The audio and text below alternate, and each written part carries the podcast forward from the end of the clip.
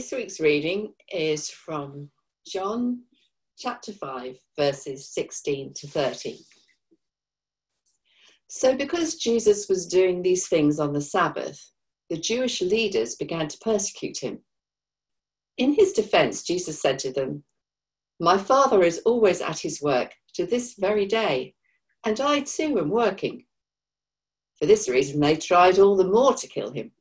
Not only was he breaking the Sabbath, but he was even calling God his own Father, making himself equal with God.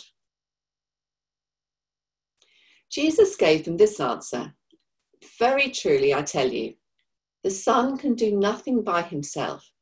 He can own, do only what he sees his Father doing, because whatever the Father does, the Son also does. For the Father loves the Son and shows him all he does. Yes, and he will show him even greater works than these, so that you will be amazed. For just as the Father raises the dead and gives them life, even so the Son gives life to whom he is pleased to give it. Moreover, the Father judges no one, but has entrusted all judgment to the Son that all may honor the Son just as they honor the Father. Whoever does not honor the Son does not honor the Father who sent him. Very truly, I tell you, whoever hears my word and believes him who sent me has eternal life and will not be judged, but has crossed over from death to life. Very truly, I tell you, a time is coming and has now come when the dead will hear the voice of the Son of God, and those who hear will live. For as the Father has life in himself, so he has granted the Son also to have life in himself. And he has given him authority to judge because he is the Son of Man. Do not be amazed at this, for a time is coming when all who are in their graves will hear his voice and come out. Those who have done what is good will rise to live, and those who have done what is evil will rise to be condemned. By myself I can do nothing. I judge only as I hear, and my judgment is just, for I seek not to please myself, but him who sent me. This is the word of the Lord. Thanks be to God. Thanks be to God. Thanks very much, Marigold. Um, good morning, everyone. Um, in case you don't know me, um, this is Jake speaking. If you can't see on the screen, um, I'm the curator at St. Paul's. And as we've already heard this morning, it is Trinity Sunday in the church calendar. We often affirm the Trinity when we say the Creed together, um, but it's always worth asking what do we actually mean by those things? when we say, as we will do today, we believe. For instance, what does it mean for Jesus Christ to be the eternal begotten Son of the Father? What does it mean for him to be of one being with the Father? What about the Holy Spirit? If he's the third member of the Trinity, why is he not another son? And if not a son, why is he worshipped and glorified? Moreover, why do these things matter? Why do they even matter? How is the reality of God the Holy Trinity connected to our salvation and our lives of faith? Each one of those questions is enormous, and we won't have um, time to do justice to each one in this sermon alone. So at the end of this, you may go away feeling like you needed or wanted more.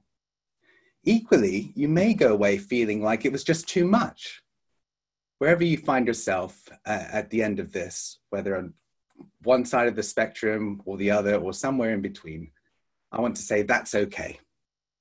Because contemplating on God as the Holy Trinity is not just about what we know, but who we know.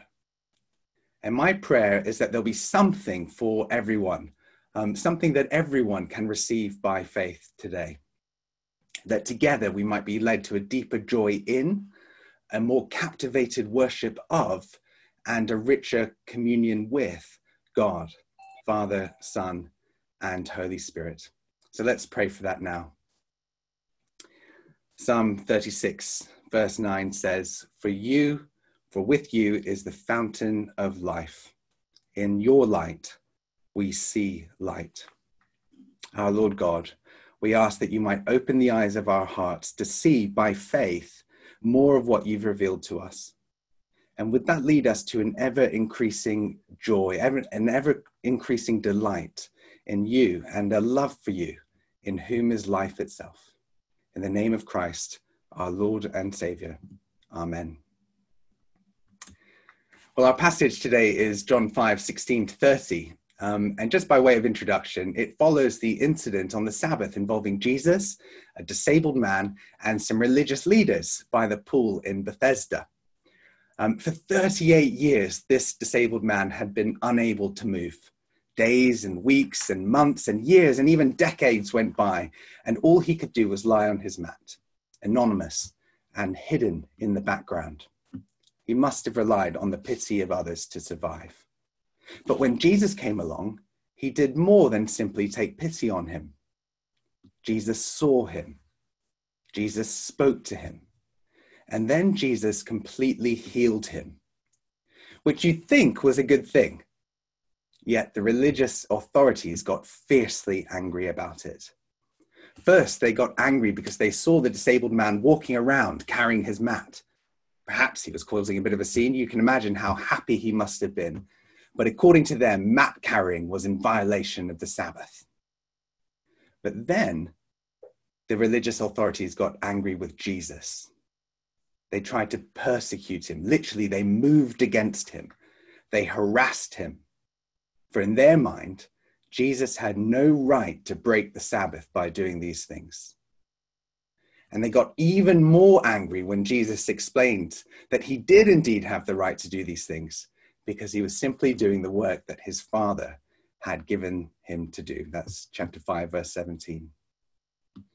Um, now, in this next illustration, I don't wish to make any comment at all on Dominic Cummings' recent conduct, whether he was right or wrong to go to Durham during the lockdown. You can ask me what I think afterwards. Um, but for the moment, I just want you to think about the sizable level of the media's response to his actions. So when he sat answering questions in the, in the garden of 10 Downing Street, the anger of the journalists towards him was was palpable. Again, I make no comparison between Dominic Cummings and, and Jesus himself. But as you picture that anger towards him, magnify it by about 1,000 times, and that's something closer to what we have here. The Jewish leaders had put Jesus in the dock, so to speak, and they interrogate him about his authority to do these things. Who do you think you are? You're doing the work of your father, you say. Are you making yourself equal with God? Outrageous. And claiming that that sort of thing before us, that those in authority over these things. And unlike our media, they didn't just want his resignation, they wanted Jesus silenced permanently. They wanted him dead. And they themselves wanted to kill him. Well, not that he needed to answer them but Jesus provides his answer in um, verses 19 to 30. And they are extraordinary words, so much so that these very words have helped to guide the church in key matters of Trinitarian faith and doctrine for thousands of years. And as we explore this passage today, using the Nicene Creed as our guide, we're going to draw out just two of those key doctrines and consider the implications of them for us.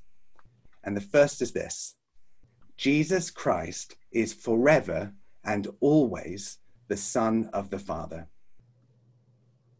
Now, it's not always helpful to use technical names and concepts in a sermon, but sometimes it is, because it provides us with a finite and understandable way about, of talking about something that's really infinite and incomprehensible.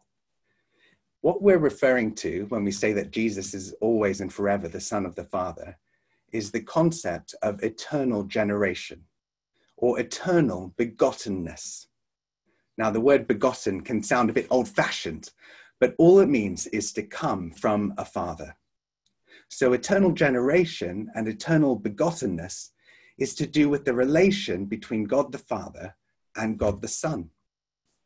And what it affirms is that the divine Son eternally comes from or proceeds from the Father. Not like a creature who's made like us. Rather, as the Nicene Creed says, the Son eternally proceeds as one who is God from God, light from light, true God from true God, begotten, not made, of one being with the Father. In other words, all that the Father is, is communicated to the Son, except from the fact that he is the Father. The Son is not less than the Father in his godness. Now, with all that said, and despite it being the affirmation of the church for thousands of years, it's understandable that people have questions about it. After all, the phrase eternal generation is not in the Bible, so why should we focus on it? For others, it can sound a bit conceptual or abstract for them to connect with. How does eternal generation affect my relationship with God? Well, let's consider both of those important questions. First, the fact that eternal generation is not in the Bible should not trouble us. The, the word Trinity is not in the Bible. Yet here we are on Trinity Sunday. What matters is that the idea of eternal generation is taught in Scripture. And not just from a few isolated verses, it arises out of a reflection on all of Scripture's teaching about God and about Christ. And that's true in many, many ways. For instance, just think about the father son language, which is in our passage.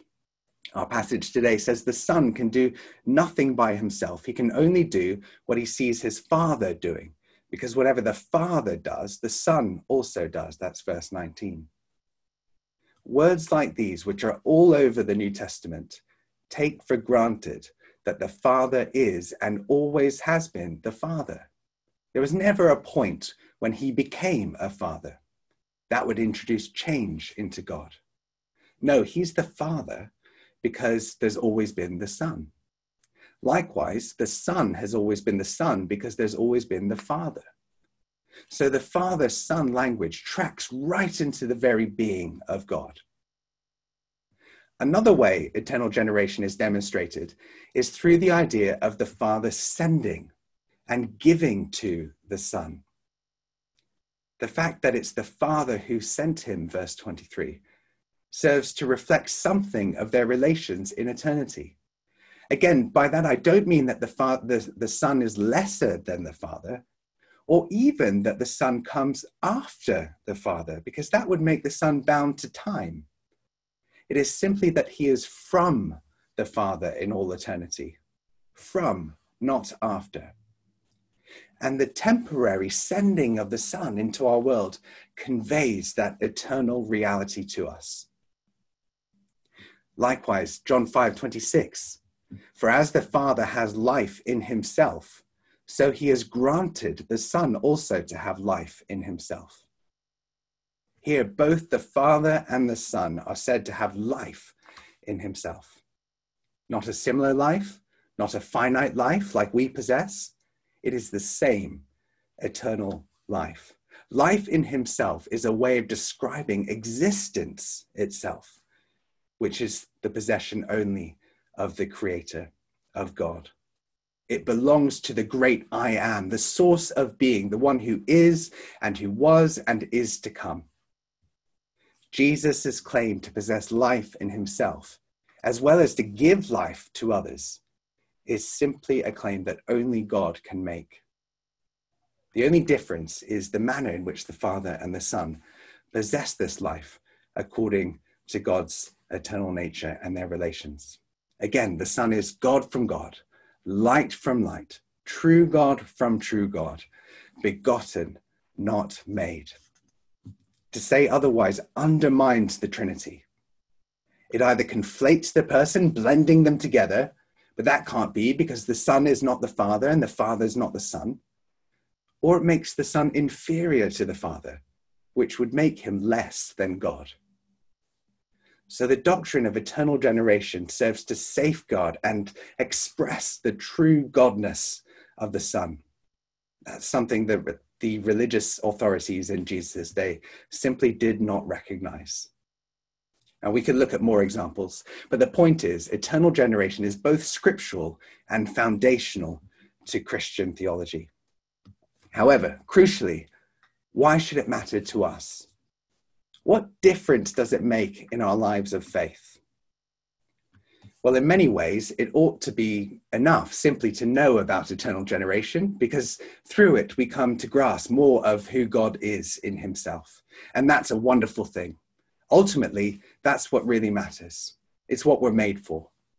The goal of the Christian life is to know and worship the triune God.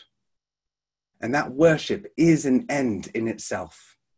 Even if you don't take away anything practical, so to speak, from this sermon, delighting in God will be the best thing for you. It will shape and orient you in a far, far more than simply a, a checklist of tasks to do this week.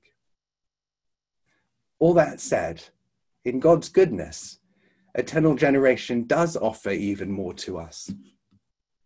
Because one of the ways that God reveals it to us is through our own adoption as sons and daughters of God.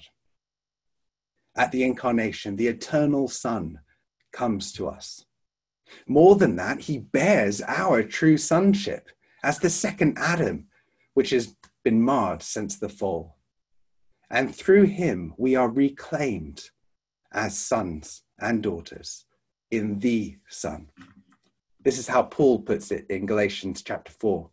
God sent his Son, born of a woman, born under the law, to redeem those under the law, that we might receive adoption to sonship. Because you are his sons, God sent the Spirit of his Son into our hearts, the Spirit who calls out, Abba, Father. So you are no longer a slave, but God's child. And since you are his child, God has also made you an heir. Brothers and sisters, you can be an adopted child of God because Christ, the eternal Son, brings us in to share in the life of God for all eternity. Our identity as children of God is grounded not in our own righteousness apart from Christ, not in our own accomplishments apart, of, uh, apart from Christ, not our own feelings apart from Christ, but in our union to Christ, the forever and always Son of the Father. That's why eternal generation is so beautiful a doctrine. But next, Jesus Christ is forever and always one with the Father the religious authorities at the beginning of our passage were right about one thing. Jesus was indeed calling God his own Father, making himself equal with God. What they got badly wrong is not believing and honoring him as such. Despite Jesus saying and doing things only God could say and do, they saw him as a threat to their own authority and power. And by the way, that's why pride and the abuse of power is so hideous when it's present in the church. But by rejecting Jesus Christ, they reject God. Because the Son is one with the Father in being, as the Nicene Creed says, and as we've already seen through eternal generation, but also in his works. There's no disconnect between what Jesus does and what God does. The Son's work is inseparable from the Father's. Jesus says, My Father is always at his work to this very day, and I too am working. Verse 17. Very truly, I tell you, the Son can do nothing by himself. He can only do what he sees the Father doing, because whatever the Father does, the Son also does. And a bit further down um, from verse 19 into verse 21 For just as the Father raises the Son and gives them life, even so, just as the Son gives life to he um, to whom he is pleased to give it. Jesus Christ is revealed as the co equal Son of the Father through their inseparable work in the world. Which is why looking to Jesus, trusting him, honoring him, is to look to, trust in, and honor God. In other words, to get Jesus wrong is to get God wrong. Faith in Jesus Christ as the Son of God is the very essence of being a Christian. And it's, it, it is Trinitarian. through him, through our adoption and union with Christ, we receive life, eternal life, verse 24, from, in, and with God, Father, Son, and Holy Spirit. I, I can't help but go to Jesus' prayer in John chapter 17 here. Um, you don't have to look it up. Let me just read you uh, two verses from it. Jesus prays this to the Father I have given them, that's Christians, those who are, are united to Christ, the glory that you gave me, that they may be one as we are one, I in them and you in me, so that they may be brought into complete unity. Father, I want those you have given me to be with me where I am and to see my glory, the glory that you have given me because you loved me before the creation of the world.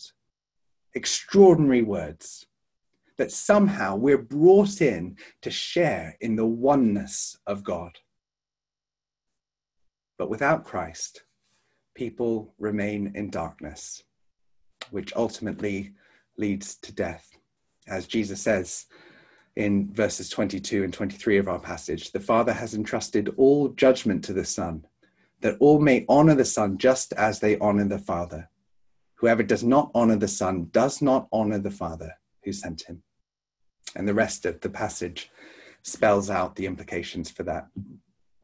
Jesus Christ is forever and always the Son of the Father, and he is forever and always one uh, with the Father. But before we close, you'd be entirely forgiven for thinking, wait, what about the Holy Spirit? It's Trinity Sunday after all. All I'm going to say for now is that the same principles about the Son's procession from the Father in eternal generation applied to the Spirit's co equality and oneness in God. The Nicene Creed says this We believe in the Holy Spirit, the Lord, the giver of life, who proceeds from the Father and the Son, which is why he's not another Son, because he proceeds from the Father and the Son, who with the Father and the Son is worshipped and glorified who has spoken through the prophets. All that is of the Father and the Son is also of the Spirit, except for their fatherliness and, and sonship. And just as the Holy Spirit proceeds from the Father and the Son in eternity, so his particular sending by the Father and Son in created history reflects this, including Christ's sending of the Spirit to mediate Christ's presence to us as he does while we await his return in glory. If you'd like to dwell on that more or anything else that we've reflected on today, I'd be very happy to recommend some reading after this. Just let me know. Equally, let's chat on Zoom. Um, if it would help to wrestle through any of these questions later, feel free to give me a shout. Um, but for now, let's finish with some words about Christ from our next song. And then we'll respond by reciting the Nicene Creed together. Our next song begins like this Of the Father's heart begotten, when no world had come to be, he is Alpha and Omega. He the source, the ending He. Of the things that are, the things have been, and the future years shall see, evermore and evermore. Amen. And um, just give me a moment to get the Nicene Creed on the screen. Um, and then we can say it together.